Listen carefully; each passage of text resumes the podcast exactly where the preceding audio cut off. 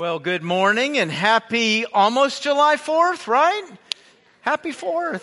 This is where you say happy 4th to you, Pastor. Yeah, feeling the love. All right. Yeah, I, I, have prayed y'all guys have a, a great week. Use sunscreen.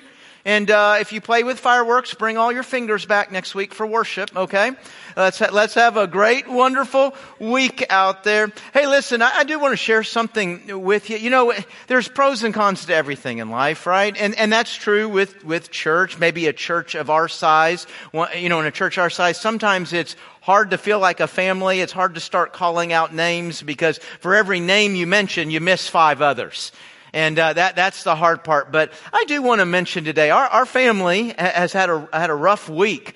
Uh, especially even in our choir. But uh, I know a lot of you know Charlie and Janet Toombs, longtime members of the church. Their daughter passed away Friday morning, and then uh, Deborah Andrews in the choir, her husband, after a battle with cancer, passed away also Friday morning. Matter of fact, Friday morning or not Saturday morning, and then uh, the John Hensley, who directed our choir and orchestra this morning, uh, John and Chris, uh, their son Andrew uh, was was robbed and and beaten and shot and thrown into a dumpster to, to die. And fortunately, he was he was found. He's in the hospital now. He is uh, critical.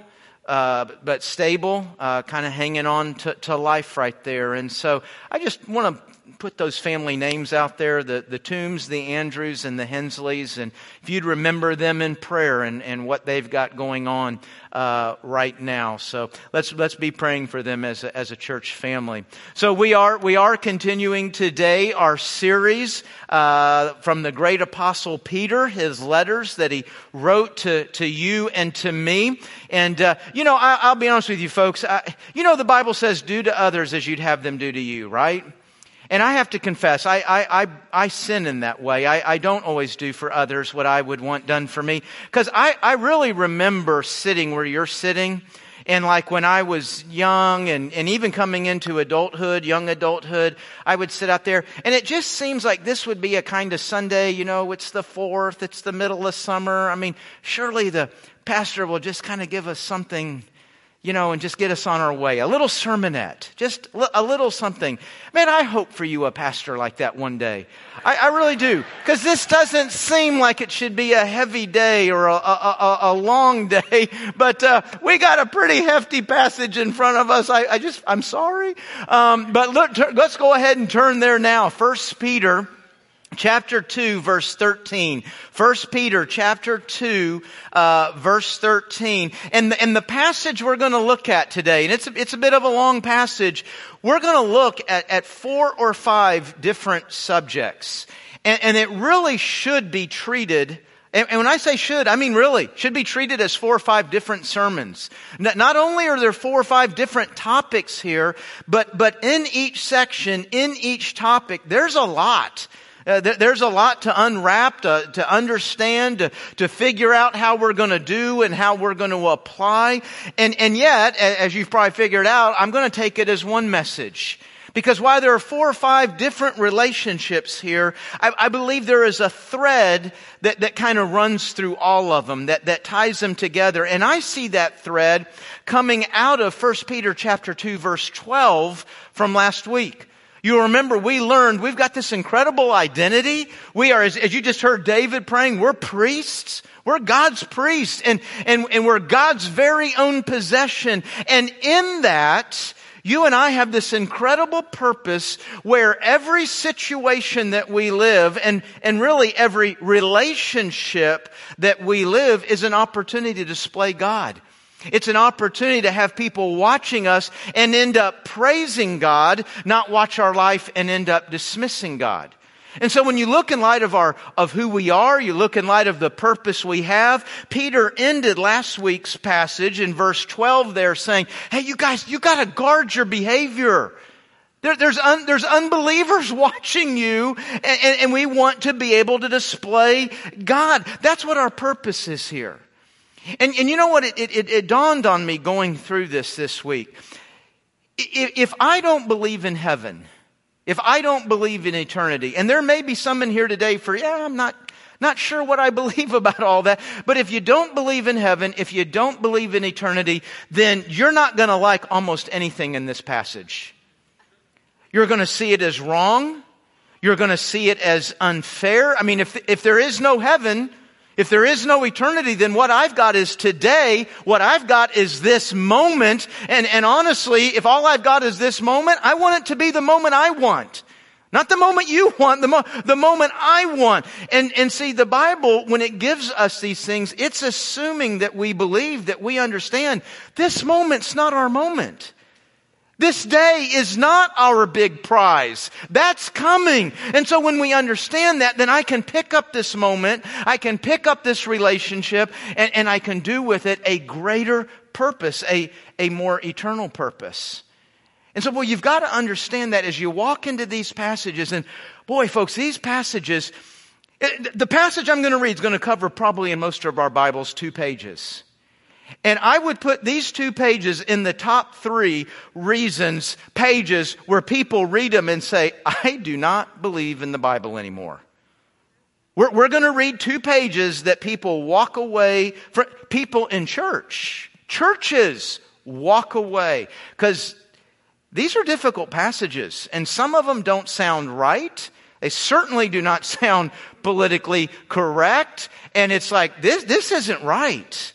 Now, I hope I'm going to be able to clear some of that up. I, I, I believe they walk away because they misunderstand, they, they misinterpret, they misapply. But, folks, you know what? Even in that, I want to say the Bible, in all of its rawness, it still is a path that works. And it's never failed anybody. So when you and I as an individual or we as a people, we walk away from this, what is it we're going to? Because there's not another person, there's not another way out there that has shown an answer that actually works. I made this comment a couple of weeks ago. Uh, you know, we've been around for 10,000 years. Do you realize we haven't fixed anything as humans? Having an iPhone doesn't mean we have fixed anything. Every single relational problem that was between people 10,000 years ago, every single one of those problems is here today. So when we leave this, because what? We've got now a better understanding? We've got a, a, a better way? No, not, not really. This is the path that works. So let, let's dive into it. First Peter chapter 2 verse 13. Let me say real quickly because I've been asked every Sunday since we've been in Peter, what are you reading out of? I, am using during our, our series on Peter the New Living Translation. Normally I preach out of, or the verses that you'll see on the screen, uh, is the English Standard Version, the ESV. That's normally what I'm working out of. The, the, I'm reading out of the New Living Translation because if you haven't noticed already, we're reading the entire entire passage every week. We're going to read out loud both of these letters as we go through it. And so the readings are a bit long and sometimes they're a little bit difficult. The New Living tra- Translation is just the easiest to listen to. If you're following it, you notice many of the same words and ideas, but, but it just reads a little bit smoother. So that's why I've been doing that. If you're reading from a Bible app, most Bible apps, you can choose different translations. So I'm, I'm reading out of the New Living Translation. So let me begin. 1 Peter chapter 2, verse 13 for the Lord's sake. Now let me just stop right there. And boy, that right there, that's a bad sign, right? We have four words into it and we've stopped. But that's how you need to read everything we're about to read. We're not doing it for the other person. We're not doing it for that group of people. It is for the Lord's sake that we're going to do any of these things. It's, it's because of His love and His goodness that we'll take on these ideas, these commands. For the Lord's sake, submit to all human authority whether the king is head of state or the officials he has appointed, for the king has sent them to punish those who do wrong and to honor those who do right. It's God's will that your honorable lives. Now see, that draws us right back to 1 Peter 2.12, right? Man, you gotta watch the way you're living. Remember the opportunity that your lives have. Okay, now verse 15. It's God's will that your honorable lives should silence those ignorant people who make foolish accusations against you. So that's the second way to understand what we're reading. While living for the Lord can bring some pain, can bring some mockery, they even kill some of us. Still, this is God's giving us, when you live by these ideas, you'll hold at bay a lot of attack. You, will hold at bay a, a, a lot of suffering. That's, that, that's what God's mindset is when He's giving us this. Verse 16, for you are free. Yet you are God's slaves. So don't use your freedom as an excuse to do evil. Respect everyone. Love the family of believers. Fear God and respect the king. You who are slaves must submit to your masters with all respect. Do what they tell you, not only if they are kind and reasonable, but even if they are cruel. Now see, there's nothing about that last verse that sounded right, did it? Okay, we're going to come back to that. Verse 19, for God is pleased when conscious of his will, you patiently endure unjust treatment. Of course, you get no credit for being patient if you're beaten for doing wrong, but if you suffer for doing good and endure it patiently, God is pleased with you. For God called you to do good, even if it means suffering, just as Christ suffered for you. He's your example, and you must follow in his steps. Now, that's a third way to understand everything we're reading. How do I follow in the steps of Jesus? What does that look like? What is that? That's what we're reading. This is what it looks like. This is what it means to follow in his steps. What, well, what was he like? Verse 22. Well, he never sinned. He didn't deceive anyone. He did not retaliate when he was insulted. He did not threaten revenge when he suffered. He left his case in the hands of God. Man, what if we just took that phrase and applied that to every one of our relationships? I'm going to leave my case in the hands of God, who always judges fairly. He personally carried our sins in his body. Folks, we're going to read a lot of man, that's not fair. Why would I do that? That's not fair. That's not fair. Hey, you know what? What Christ did for you wasn't fair either, was it? It was not fair that he carried your sins in his body, but he did, and he carried them to the cross so that we can be dead to sin and live for what is right. By his wounds, you are healed. Once you were like sheep who wandered away, but now you've turned to your shepherd, the guardian of your souls. In the same way, you wives. Now, when you see that phrase, in the same way or likewise, it's connecting. So, in other words, what it's about to say to wives, it is connecting back to what we just read. So, in other words, wives, in the same vein as Christ, in the same attitude as Jesus, like Jesus, wives must accept the authority of your husbands. Then, even if some refuse to obey the good news, your godly lives will speak to them without any words. They will be won over by observing your pure and reverent lives. Don't be concerned about the outward beauty of fancy hairstyles, expensive jewelry, or beautiful clothes. I've heard people translate that, churches translate that, women can't have those things. It's wrong to do. It doesn't say you can't have that. It doesn't say it's wrong to have that. It says don't let that be your emphasis, because that's, that's the quick and easy way. I just clean up something on the outside and I'm good to go. Don't let your focus be getting dressed for a day on what you look like on the outside, but rather let what you look like, verse 4, on the inside. You should clothe yourselves instead with the beauty that comes from within. The unfading beauty of a gentle and quiet spirit, which is so precious to God.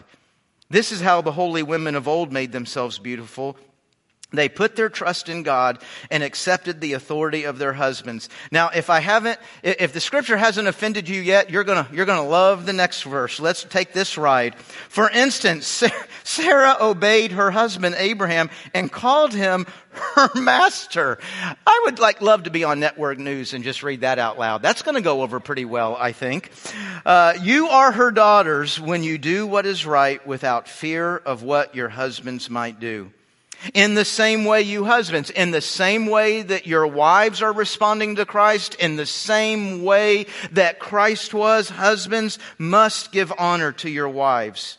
Treat your wife with understanding as you live together. She may be weaker than you are. Well, he, you're not supposed to say that out loud. You're supposed to say, no, no, no, we're all identical, we're exactly the same. Women are just as strong as men. It's, isn't it interesting how America, we've gotten used to just saying things that absolutely bear no truth anywhere, but we just say it and just keep nodding our heads. She is weaker than you, but she is your equal partner in God's gift of new life. Treat her as you should so your prayers will not be hindered. Finally, all of you. Now, the all of you is the church.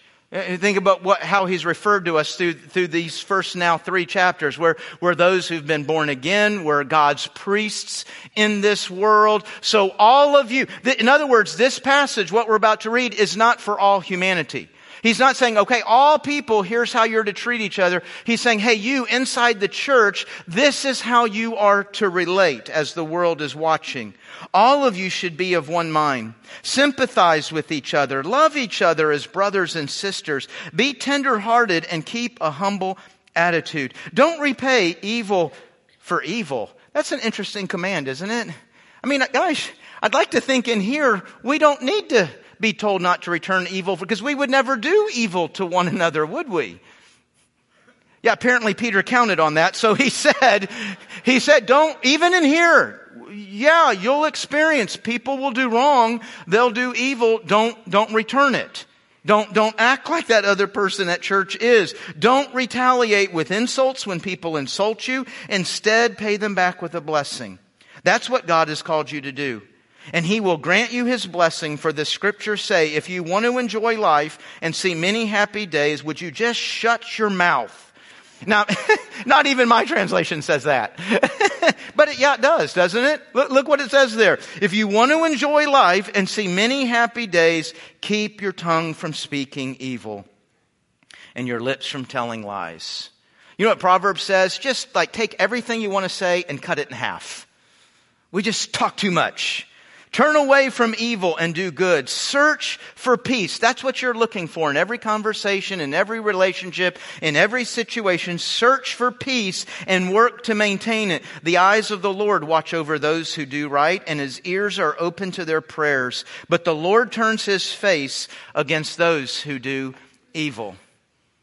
Now, what we just saw there, I, have been saying four or five. I, whether you broke it out and said, okay, there's one section is wives and one section is husband, or you just treat both section as marriage, what you have here is four relationships.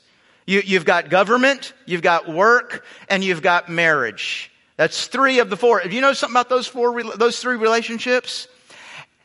Everybody on the planet is in one of those relationships or affected by those relationships.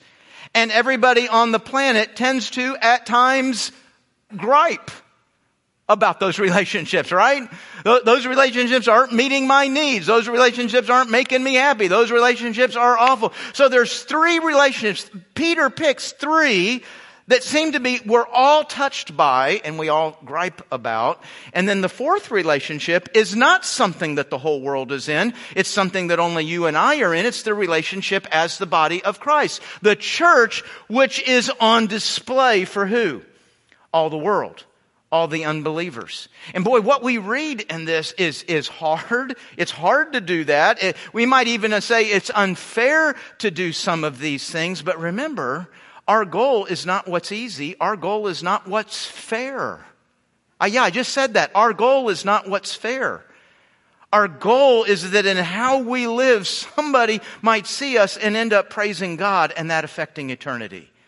We're not, we're not doing something that's what we get for this moment. We're doing something that affects and touches eternity. That's the instruction, the, the wisdom here that God is giving. So let's walk through these relationships. As to government, we're model citizens, right?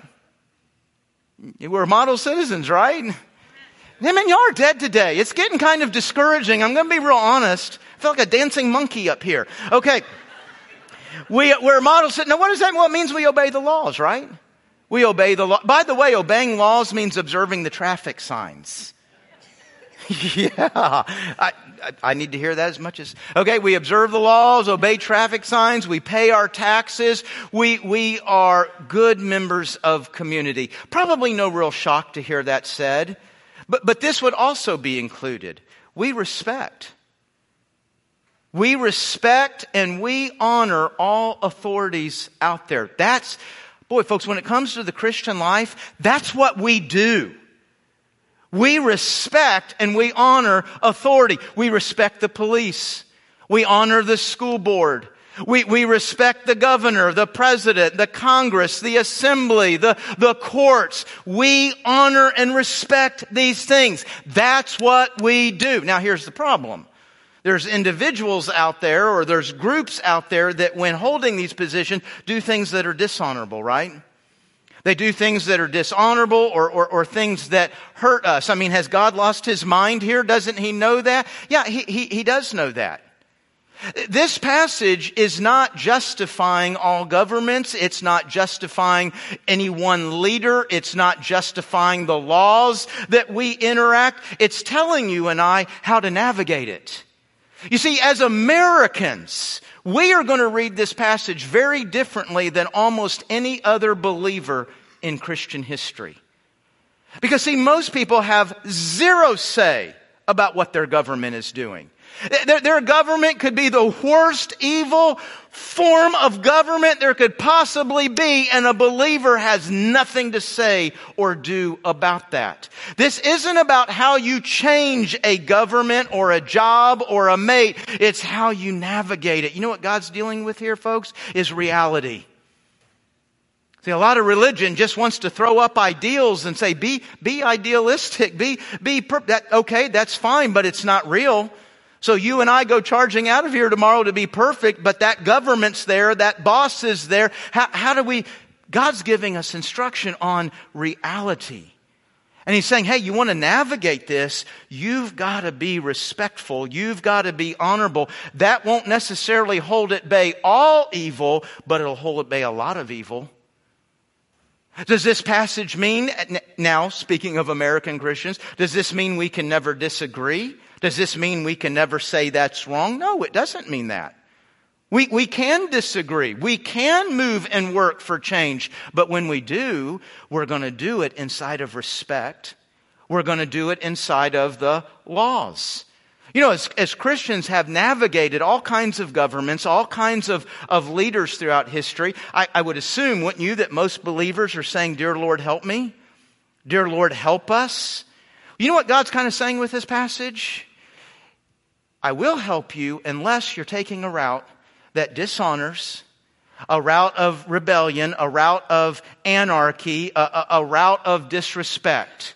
If your actions, if your conversations can be described by those words, let me promise you this. I am not with you. I'm not with you. I'm not protecting you. I will not help you do that because none of those words describe me. What is describing you, God? That's why I'm here. Whatever God, whatever government God plants me under, I'm here for one reason, to show God and to lead people to worshiping Him.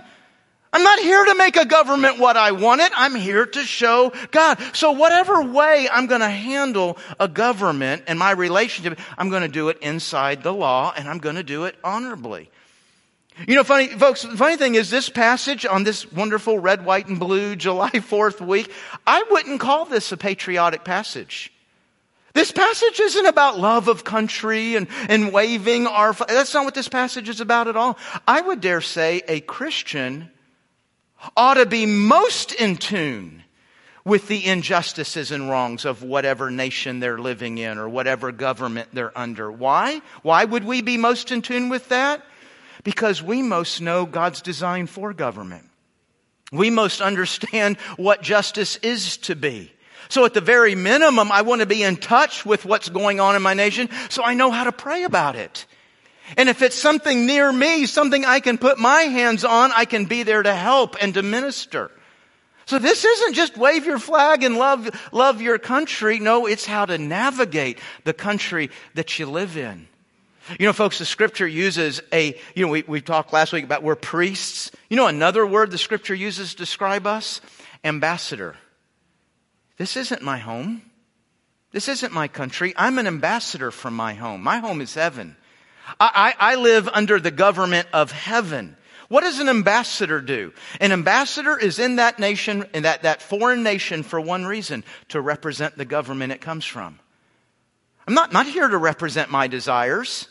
Not before a government, not before any people. I'm not here to represent my desires. I'm here to represent God's way. I'm here to represent God's word and His, His desires. I, am an ambassador. I, this isn't what I live for. I'm going home. The, the nation I'm a citizen of is perfect and I'll get back there soon. But while I'm here, we're, we're representing. So can, can we ever march against? Of course we can. But whether I'm waving a flag in love or whether I'm marching in protest, I'm going to do it inside the law and I'm going to do it inside of respect. Because the biggest thing I'm doing, whether waving the flag or protesting, better be representing God and His ways. So as to government, we're model citizens. Amen? Okay. As to work, same thing. We're model employees. We're, we're going to show up on time. We're not going to steal anything from work. We're not going to run down the company. We're not going to run down the policies. We're not going to run down the boss. We're going to work to be the very best. I don't know if I'll achieve it. I, I might not be named top manager of the month or top salesman of the year, but I'm always working to be the absolute very best employee I can be. Now you might be hearing me saying that going, well now wait a minute, where are you seeing work and company and This is about slaves. And by the way, this sounds horrible. It, it almost sounds like God is okay with slavery. Well, a couple of things first. Number one, I would say the same thing here that we just said about government. This passage isn't justifying government. It's not justifying slavery. It's recognizing the evil that is out there and that we have to navigate. Hey, listen, you and I can agree all morning long about what our boss should be like. Is he going to be that way tomorrow? We can agree all day long about what gov- well, the Bible says government should be this, but then there's reality and there's the government we go out there and live under. So a lot of what God is doing here is just dealing with reality. I mean, yeah, we can talk about the ideals of what could and what should, but then there's reality of what people are dealing with. Now, another way to understand this is to realize that every time you and I hear the word slavery, we can't attach to that just the one picture we know. As Americans, when we hear the word slavery, we think of America 1800s, right? That, that's what comes to our mind. That's not Roman slavery. I'm not saying Roman slavery was wonderful and everyone wanted to be one. I am saying that Roman slavery is not equivalent to 1800s American slavery. If you were to have a, a spectrum, I mean, obviously slavery would be way down here on this end of the work spectrum. And, and, and then down here on this end would be the, like say the modern day employee employer relationship. That's, that's perfect, right? and so, you know, you've got slavery down here and what we would call the modern day work relationship down here. Roman slavery would be about right here.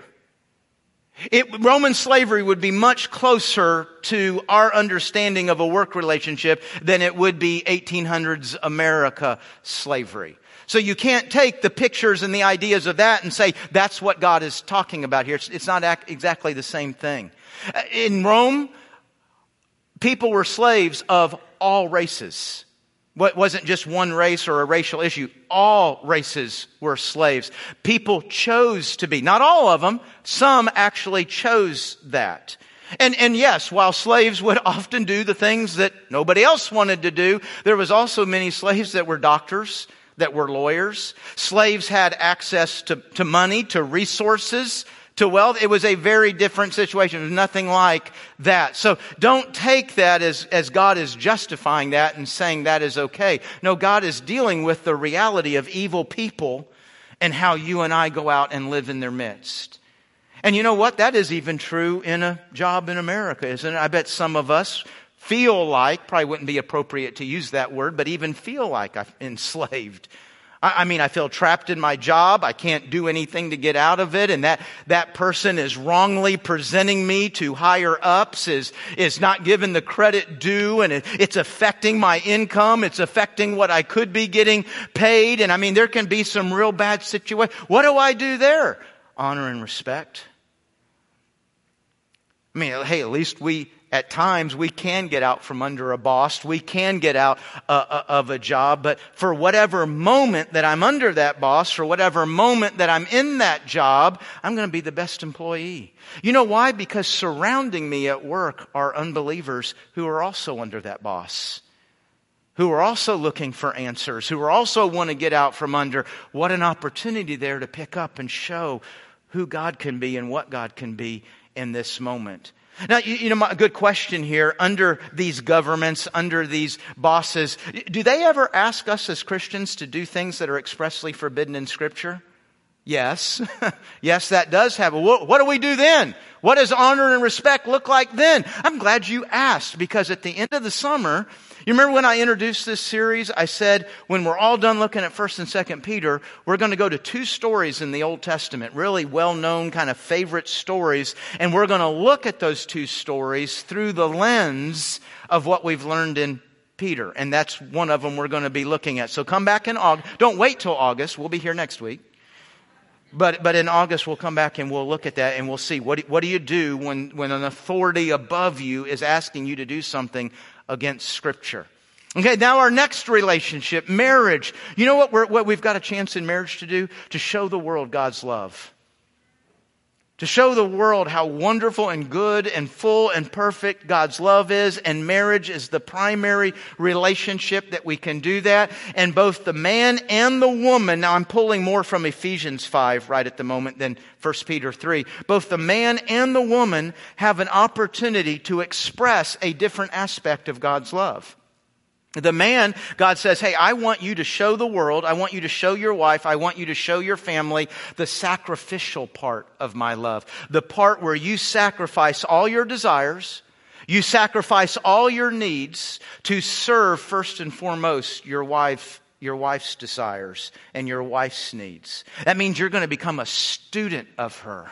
You're going to study her so you know best how to meet that need. And if it even means sacrificing you will do that. So the, the husband is going to pick up that word sacrifice. And then, and then the woman is going to pick up the word, oh, it's a horrible, nasty, very in, politically incorrect word. The word submit. Which, by the way, I don't think is better or worse than sacrifice. Both words equally challenging. But you're, you're going to submit. By the way, Ephesians 5.21, all believers submit to one another. All members of a home submit to one another. What is Christ modeling for us? Submission. He submitted to the Father to come get you. Hey, that's not fair. Couldn't he have said, that's not fair? That's not right. He submitted to the desire of the Father and the way of the Father to come get you. It was God's submission. It was the submissive part of His love that come and rescued you and me. So wives, I want you to pick up that aspect. So as a husband and a wife, that's what we're displaying. Now, before we unwrap those, first Peter a little bit more, I, I, I want to start with the husbands. Let, let's start in verse seven. And wow, Peter, you just, you cannot say that women are weaker than men. That's just, you can't say that today. But when we get over being politically correct, women are weaker than men, right? I mean, can we just keep that in here? Don't tweet that. women are weaker than men. And you know, here's a reality. Because they're weaker than men, it's pretty easy for us to abuse them, overpower them, rape them, beat them, and just generally take advantage of them any way that we want. And pretty much that's what masculinity has done throughout human history. You see, women are not equal. They're not physically equal. And because they're not physically equal, it has allowed humanity to make them legally unequal culturally unequal. Now we live in America and we're smarter than everybody else and better than, so we've evolved to the place where, you know, we're now getting that worked out. No, actually it was 2,000 years ago that God said women are equal. Hollywood's catching up to the Bible. Peter didn't say this because of a hashtag movement. Peter didn't say this because the Constitution demanded it. Peter said this because God declared it from the very beginning. And he said, men, first and foremost, when the world watches you relate with your wife, they should see there is an equal. You know what's funny is, is our culture today, even in church, would walk away from this passage. I don't know about this Bible. The funny thing is, when Peter wrote it in the 60s AD, people also walked away from it and said, I don't know about that for the exact opposite reason. See, Peter wrote that in a culture where women were not only physically unequal, they were not equal before the law. They were not equal in court. And if it was bad and abusive at home, guess where it went outside of the home? Even worse. It's vulnerable to be a, uh, vulnerable to be a woman in this world. There's no culture, there's no law, there's no physicalness to protect. And God says, no, that's not right for us. The world's going to see something very different in how we understand women. So before we walk away from scripture because it's male chauvinistic and, and kind of like caveman like, let's remember it's God who said from the very beginning, women are equal. And as you understand that equality, you, it, it says there, you live with her in an understanding way. You treat her in an understanding way. You know, Guys, I know a lot of us, we've handled a football like a football, right? Maybe this week we'll, we'll be out passing on the beach or at the lake or just at the park. And if we make a really good catch, woo, woo, woo, boom, we're going to spike that ball, right? Because I'm a man, I can do that. You know, but if you ever had a chance to hold an, an, another foot, there's a football out there that if you had a chance to handle it, you would never spike it. Just, it's just too valuable. That, that, that'd be that, that crystal football that the NCAA national champion gets each year. Man, if you got hold that football, you're not going to spike. They're both footballs. No, no, no. One's very different. And unfortunately, one always seems to land in the hand of the Crimson Tide. But, eh, eh, you, you know, they're two very, both footballs, but one's very, that's what the scripture's talking about here. You know, in understanding her, you treat her with this high value, this respect, that honor. You honor her. That's what the world should be watching. The world needs to learn how to treat women by the way they watch you with your wife. And boy, you talk about a tough word. I know wives were looking at what you have to absorb, but I, I mean, I, I've always been, I don't want to say bothered, but it seems like God says something there to us that, Lord, why don't you say that to her? You see how verse 7 ends? Hey, men, don't think for one second you're right with God if you're not right with your wife. Don't think for one second things are okay this way when things aren't right between you and your wife. So that, husbands, your role is to show the equality of, of, of, a woman. Your role is to sacrifice for her. And wives, your role is to submit. It's to obey. It's to respect authority. You know, uh, two Januaries ago, I did a, a series on honor. And I, I, laid out all the places, the different kinds of ways. God, God's real big into structure. And he's real big into honoring and, and, and how we do that. And what, the, and what we learned is it rarely has anything to do with what the, the person one rung above me deserves. It's that God loves when we honor. And he's saying, wives, would you pick this up and model it for the church? Would you model it for your home? Hey, you know what, moms? We're, we're raising children and we're raising them to go out into a world that's pretty bad, right? And what God wants them to do when they get out into that world is honor and respect the government, uh, honor and respect situations at work and the bosses, and that's going to be hard. And so you, we need to start training them from the very get-go and how they do that. Is that what we're training our kids to do? I'm not talking about a lecture. I'm talking about what we model. Because you know what our kids have seen in 100% of our homes here at church? In 100% of our homes, our kids have observed and witnessed, witnessed sitting at the kitchen table and listening to mom and dad run down every single authority figure in life. They've heard us mock them. They've heard us make fun of them. They've heard us say they're wrong. And in some cases, maybe even steer their kids to not respect. Who do we not? That teacher is so stupid. That coach doesn't have a clue what he's doing. And then we just work down on the president, the, the government. Uh, it sounds a little self-serving. The pastor. Obviously, they hear us talking about work and our boss. Who in your life has your child heard you not run down? I really feel super confident that 100% of this room, our kids have heard our homes bash every form of authority there is. And you know what? Every generation goes a little further, right? And so then we're shocked. I don't know. Why are my kids rejecting the Bible? Why are they rejecting God and, and this authority? Because it's what we've really shown them. Authority is not to be trusted. Authority is stupid. Authority is in the way of you being happy. Like all of a sudden that puts a little bit of a new spin on, okay, wives, here's your assignment. Folks, every one of these passages is not about making your life miserable or hard.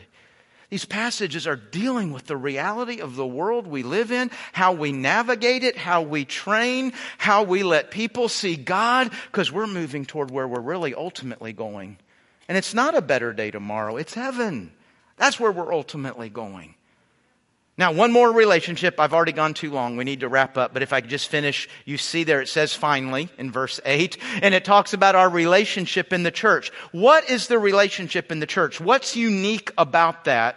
That, that the world witnesses. And you say sympathize, be tenderhearted, be loving, work toward peace. Well, we would want to do that in all relationships, wouldn't we? We'd, we'd want that to be the case inside the church, outside the church. There's, there's nothing unique about us being the church pursuing those except this. This is what's unique about our relationships is we're going to do that for people who are different from us. We're going to seek to love and serve and become one with people who are not like us. You know what, folks? We hang out with people who are like us. That, that again, that's a reality of life. The way I like to the people you barbecue with.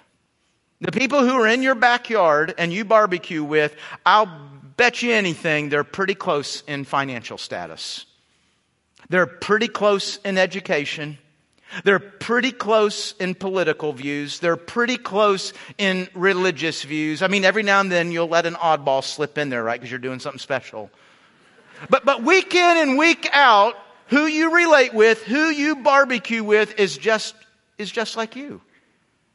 And a lot of times, especially at church, you know, we'll kind of beat that idea up. That's what makes us racist and all these other. I, I actually don't think that's right or wrong. I, I, it's just neutral. It's just reality. I'm just trying to relax and have fun. And when I'm with people who I'm not like that, there's always a little bit of conflict, a little bit of tension there.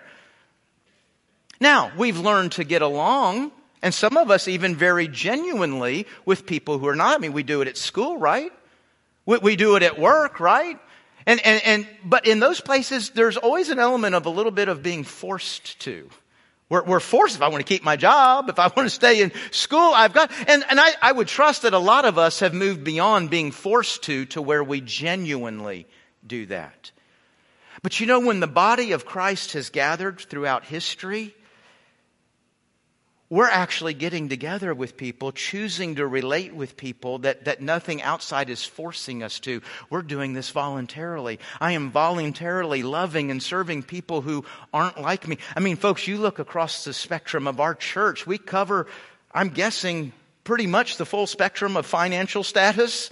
We cover a full spectrum of educational status. We cover a, a, full spectrum of political status. What's wrong with you? We cover a full spectrum. I mean, however you measure it. We, we cover a spectrum of nationalities, a, a, a spectrum of races. And we chose to pull in here anyway. And not, not just for an hour, but, but for a lot of us to live and serve and follow Christ together. That's what God wants the world observing. No, no thing I had to do then forced me to relate with you. We chose to be here. We chose to do this together. That, that's what we model. I'd like to think of the assignments we've been given today. That, that should be the easier one, right?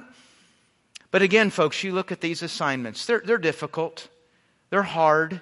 If all I'm living for is this moment, if all I have is this moment, I, I don't think you do that. I don't think you do that. If all I have in this moment, my job is to get on type, top, take advantage of you, get what I want out of this moment, because that's all I've got is, is this moment. But you, you know, if you and I know we've got, we've got the wealth of heaven, we've got eternal life, we've got the presence of God, maybe in this moment I see something bigger and more important. And folks, Peter lays out for us relationships not only relationships that we're all in, but relationships that almost every human soul wants answers to, that almost every human soul wants help in. And so maybe you and I, we pick that, we take the hard assignments.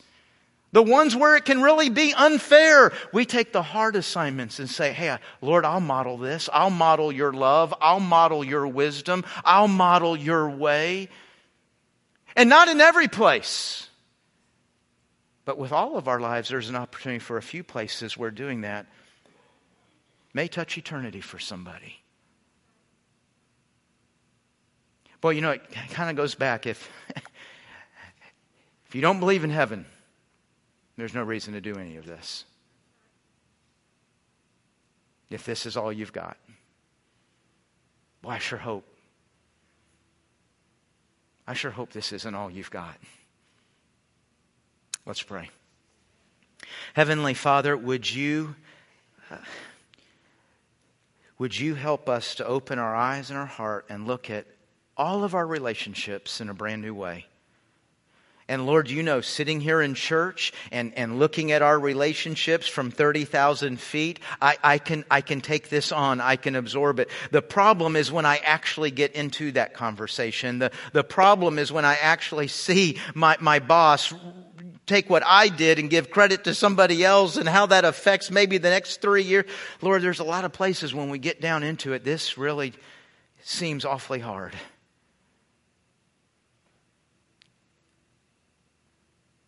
God, for those of us that possess it, may we enjoy and appreciate and celebrate what we have in you, what we have in heaven in a whole new way so that it really does begin to shape how we pick up this moment and this day and what can be the purpose of it. We ask for your help in that. We pray that in the name of Jesus Christ. Amen.